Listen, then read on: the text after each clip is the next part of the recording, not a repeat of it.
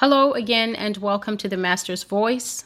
I'm Celestial and you are welcome to this channel. To old and new subscribers alike, you are very welcome. I am currently in the midst of going through the flood prophecies that the Lord gave me all the way from 2019. Quite a few words discussing a different take on what God did in the beginning of time when the increase of sin grew too much, until God finally decided that he was going to wipe away sinful people. He was going to wipe away their sinful science experiments that they were doing with giants and modifying the human DNA and creating beasts and all these things that the fallen taught man to do and that were the brainchild of Satan, the cast out fallen angel himself. And so the Lord used a flood in those days to completely cleanse the earth, to purge it of wickedness. And the Lord is on record as saying that it repented him that he had made man. This is basically poetic language for God to say, I hate that I created human beings. I hate that I ever made them. And I hate the fact that of all the different ways I could have made them, they are created in my image, and yet they act and look nothing like me. All their countenances are distorted and disfigured by sin. They all go after the evil one. And so God told Noah to build a boat and told him and his family to enter into the boat along with animals that God desired to preserve. And God was okay to press the delete button, his own great reset so many thousands of years ago, and completely wipe the earth of all life. And now God was speaking in June of 2019 about the different woes that would come to the earth. And I received quite a few prophecies on floods. This one is called Floods, Woe to the Cities, Part 1. And this word went up on June 24 when I had time, but I see now that the one I made before is June 23, and I received all these visions when church was going on in 2019. And the banner scripture is this: there shall be signs in the sun and in the moon and in the stars, and upon the earth distress of nations with perplexity, the sea and the waves roaring. Luke 21 and 25. And when you hear that something is coming, we know what distress means.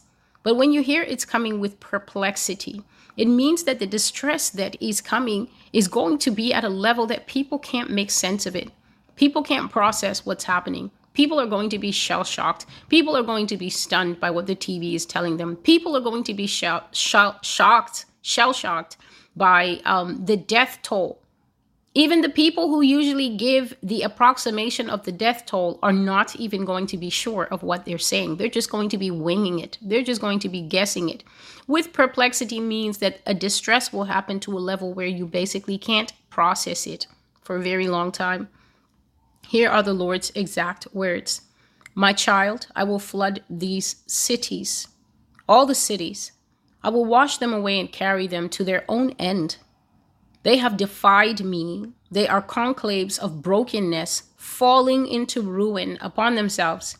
Nothing is in them but wickedness. These buildings shelter nothing but hateful practices hidden from the naked eye, each one contained in the false privacy of an apartment or condo. But I see through those walls like glass. I watch them defile themselves and do what I hate. They refuse to recognize me as God. Judgment is already striking the cities, but it will get worse. One strike after another, like birth and labor pains. Soon, men will be overwhelmed by natural disasters unfolding with breathtaking speed and regularity. The seas and waves roaring. Recite to them my holy scripture, for the scripture cannot be broken. Inasmuch as they refused to hallow me and acknowledge me as God, therefore I gave them over to the vile passions and uncleanness of their own hearts, that they would be utterly corrupted by it, and give me an opportunity to destroy them. And so you can hear the Lord's word that he says he will flood the cities, because cities are defiled and they have become conclaves of wickedness, which means just basically little hotbeds of sin hiding behind technology. And that would have been in the old days, that they would be conclaves where perhaps the sin was not known. But now that technology has come, people are very blatant in their sin. People are live streaming their sin. I said to parents that you do not know if you are the parent of a child that is selling his or her body on this porn platform, OnlyFans, using the Wi-Fi and the cell phone and tablet that you bought them to sell what is precious and cannot be bought. They're selling it for cash on a platform that the Lord has revealed is linked to the government, live streaming themselves to thousands and thousands of strangers for money in your home, behind your back, because every single person on OnlyFans is somebody's mother, somebody's father, somebody's brother, sister, son, or daughter. So the technology is bringing out the sin. More and more apps are being created for pleasure, for having affairs, for finding casual sex, for trawling through the streets, looking for whatever pleasure that you want. Alcohol, drugs. You can hit somebody up on Instagram for mushrooms or tabs or this or that. Accessibility has brought cities down to their lowest point, and God is saying that not only will judgments come to the cities, but floods will come. And those judgments and floods and natural disasters will be striking these cities one after another, because he says they will start to come with distressing regularity. So it's one flood after another, and then another this, and then another that, until it seems like a city or a nation cannot get a break. Multiple cities, perhaps in a nation, hit at once, like God says will be happening here. And he says that the reason for this is because people refuse to hallow him. To hallow means to understand, to recognize, and to accept that something is holy and above the rest. So then you don't attempt to mix it with the rest. You understand that it is different. It ought to have its own special and holy separate place in our lives. God is supposed to come first. So here's the scripture from Romans chapter 1. Although they knew he was God, they did not glorify him as God, and they were not thankful to him. But they became futile in their thoughts, and their foolish hearts were darkened. Romans 1:32. In that same Romans chapter 1, which I often refer to, it says, therefore God gave them up to uncleanness, to the lusts of their hearts, to dishonor their bodies among themselves, because they exchanged what was true about him for a lie. They refused to accept the godly order that a man and his one wife should be together. They wanted to practice polygamy, polyamory, and then say, if Abraham did it, why can't I? As if Abraham was God's original order, or we didn't see Adam and Eve together, alone in that garden, in covenant, that God put them together, a man and his helpmeet, and said that when the man sees his helpmeet, he will leave his father and mother and cleave to that helpmeet, becoming a brand new unit that God then told them, go take dominion of the earth, multiply the earth, and subdue it. These are the empty arguments that people come up with because people love sin. People truly love sin, and they really think that they can sell by using logic the idea that they don't love sin. They're just trying to engage in academic arguments to see, well, but what about this and what about that? And they don't know to what extent they show their darkened hearts, the darkened hearts that God says, because they would not glorify him by keeping his order and by acknowledging that he was God. He allowed them to become futile in their thoughts. The word futility means to do something that has absolutely no point. That is a surprising and a staggering waste of energy and time. And yet so many people do that when they come here. They will speak about completely unrelated matters to the video that God has sent to get their feet on the right path. And you have to wonder, why do they do it? It's the petty spirit inside that needs to be heard so people can notice, I'm here too. I came to contribute, except that there's no value and there's no sense Many people are living in futility of the mind. And God has warned that this is the punishment for pride. God will never allow a humble person to become futile in their thoughts, but one who is full of self becomes darkened in their understanding. And so, I continue with the things that the Lord said. He said, I will remove them from my sight with water. The water of the earth will rise in response to my anger and displeasure at the sinful activity and the undercover wickedness of man while he lives on this home that I made for him. That's earth. I give you something and you defile it. How then should I respond? Is this my reward? Therefore, the time is come and the hour is here. I will separate the sheep from the goats imminently. That means just now, very soon. I will separate the wheat and the chaff. I will gather the sheep under my saving arms of grace, but goats and all who serve them I will wash away on floods of high tide that are now to be released upon the earth. And so, God is saying that in the cities, people are defiling themselves and doing what he hates. They're taking their sinful practices, sometimes in the streets, sometimes live online, and sometimes in their homes. But God says he's going to wash all that away with water. So when floods come, obviously, I guess the grid may not go down in the whole nation, but I doubt that people will be hanging out on social media. I have seen some footage of floods. I have seen people in Asia who it got dark and they had to have dinner. I have never seen this in my life. A man sitting with his family and having dinner this deep in water. It's just that the table was higher and they had food on the table. Can you imagine the discomfort of sitting in that water? Your entire home is flooded. There is nothing you can do. Rescue services are definitely not reaching your area for that night. You are hungry. So whatever food you guys have that wasn't ruined, it's sitting on top of the table, and he was seated in chest deep water, him and his family, having that food.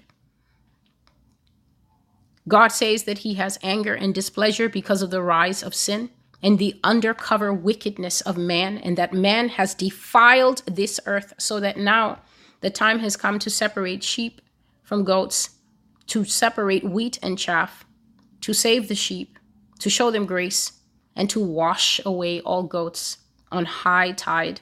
Catastrophic flooding is coming to the nations, especially cities. Please listen.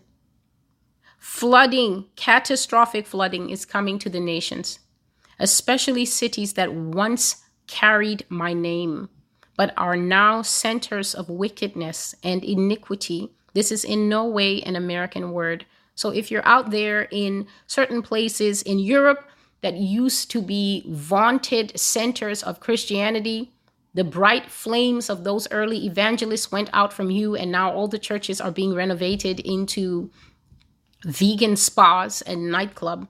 God is talking about you. If you're African countries, you had strong backbone in Christianity, and now you're sitting there and following men in dresses on social media. God is definitely talking to you and saying that floods will come.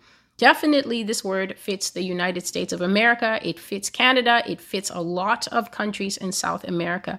And so everyone should be listening very keenly, including places in Asia.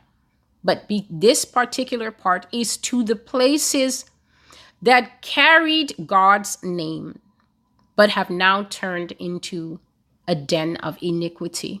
He says, the world will not be destroyed with a flood, for I set my bows in the clouds as a sign that I would never again destroy the whole earth with water. This I said, and this I will keep as an everlasting covenant. But I will flood out. I will wash away completely all sin from before my eyes. I will rinse it out by stirring up the seas, rivers, oceans, lakes, and the hail and the rain from heaven against earth. I will send hurricanes and typhoons and even something new, sea tornadoes, to wash out the stench and filth from this earth, Like a filthy garment, I will rinse her out. I will rinse my garments of sin and human wickedness in order to set myself back to the earth in the end of times, which is now. Thus says the Lord, heaven is my throne and the earth is my footstool. Where then is a house you could build for me? And where is a place where I can rest? And the Lord is here referring to the times that he will come back and be with us, but he's not coming back to stand his perfect feet, to put those feet back on this filthy and compromised earth. He's coming back when there is a new heaven and a new earth that he will make, and then he will reign in peace with his people for the 1,000 years before all the other stuff starts happening. And so what I saw is something that I haven't seen before. It happens in the ocean, a phenomenon of incredible power, a funnel of water just spun up. So you know in the desert how you suddenly have those dust clouds that just come up. Out of the sea, a tornado rose made up of water, very wide at the base, like this, and then like this, and then wide at the top. And then it would come along the surface of the ocean driven by winds or maybe driven by the movement of waves. So this spinning tornado thing would race across the top of the sea. And then when it came to the shoreline, it did this like a slinky. So it moved like this and landed on the land, throwing a huge amount of water inland, causing loss of life, property damage. It also came with winds that were strong enough to knock down trees and things like that. But it did not come out of the sea because it was getting its strength from the water. And so I saw that it would rose up far out to sea, and it would spin the ocean furiously before dying down again. Some of them don't come on land. So I was thinking that this has a negative effect on sea lives and other animals in the ecosystem that we rely on when we fish. And the Lord says, I'm setting a wind against the seas to stir them to perdition. I'm stirring up the seas, the oceans, the lakes, and the rivers as a weapon of perdition. Therefore, prepare yourselves for the onset of the water disasters. My servant has warned. Now I, the Lord, shall commence, continue, and perform all that I have said. And so perdition is when you reach that point of sin. Perdition is a particular type of destruction that comes to a heart that wants to keep sinning. There's a lot of deception in the modern day church. I constantly speak about it here, and so I'm not going to go into it at length. And people constantly think that there's no cutoff point for sin. So no one is too far gone. No one can commit too much sin. There's no such thing as a final desecration that deserves an answer from the Father. No. Everyone is savable. Everyone deserves constant prayers. It doesn't matter that certain people present themselves as greatly hardened in iniquity.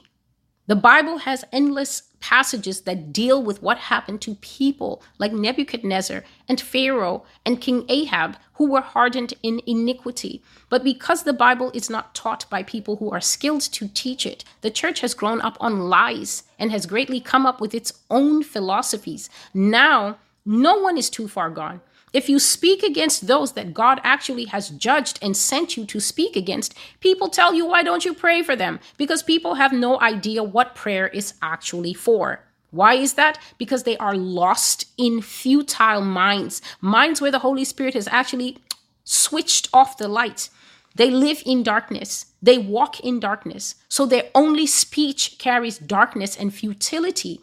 They are people who will pointlessly pray for things that God has cast off. And then they will count themselves as extremely empathetic and kind Christians who care about others. That's why I'm praying for so-and-so. God says that so-and-so is a known human trafficker. He's going to drop that person like a tree that is cut down. But then people are saying, I'm sure you don't know God's full heart. And we should continue to pray. This is futility. True Christians, it is very easy for you to be able to spot who you're wasting your time with. But many of you want to continue in futile compassion. And so even you too are captured to the pointless doctrines that come from darkened minds. Perdition is where you get to. where you are hardened in iniquity, and your heart literally will always choose the path of sin. If God gave you 100 extra days, 15 more years like Hezekiah, you will continue to say sin for 300 days. I choose door number 3, sin. And so there's no hope for such people. Punishment is what comes to people who are in perdition. And this is what God is saying, that he will weaponize seas, ocean, lakes, rivers, even calling the rain of heaven to use as a weapon against those who are in perdition. And so there will come a steep rise in the types and intensity of water disasters around the world. Catastrophic flooding that damages property, that causes excessive loss of life, will increase against the cities of the world as God now begins to strongly judge sin, especially hidden sin. The water of earth will be turned into a weapon that will strike and batter nations until they break under the pressure and begin to cry out for forgiveness. So, this is the word of the Lord, the seas and the waves roaring. Thank you for being with me. I am Celestial, and this is the Master's Voice. I pray for each and every person who finds this ministry. If you are led into the understanding of the things that the Lord has given me to handle here, very weighty matters that will affect all of humankind. You do not have to be saved to use this channel.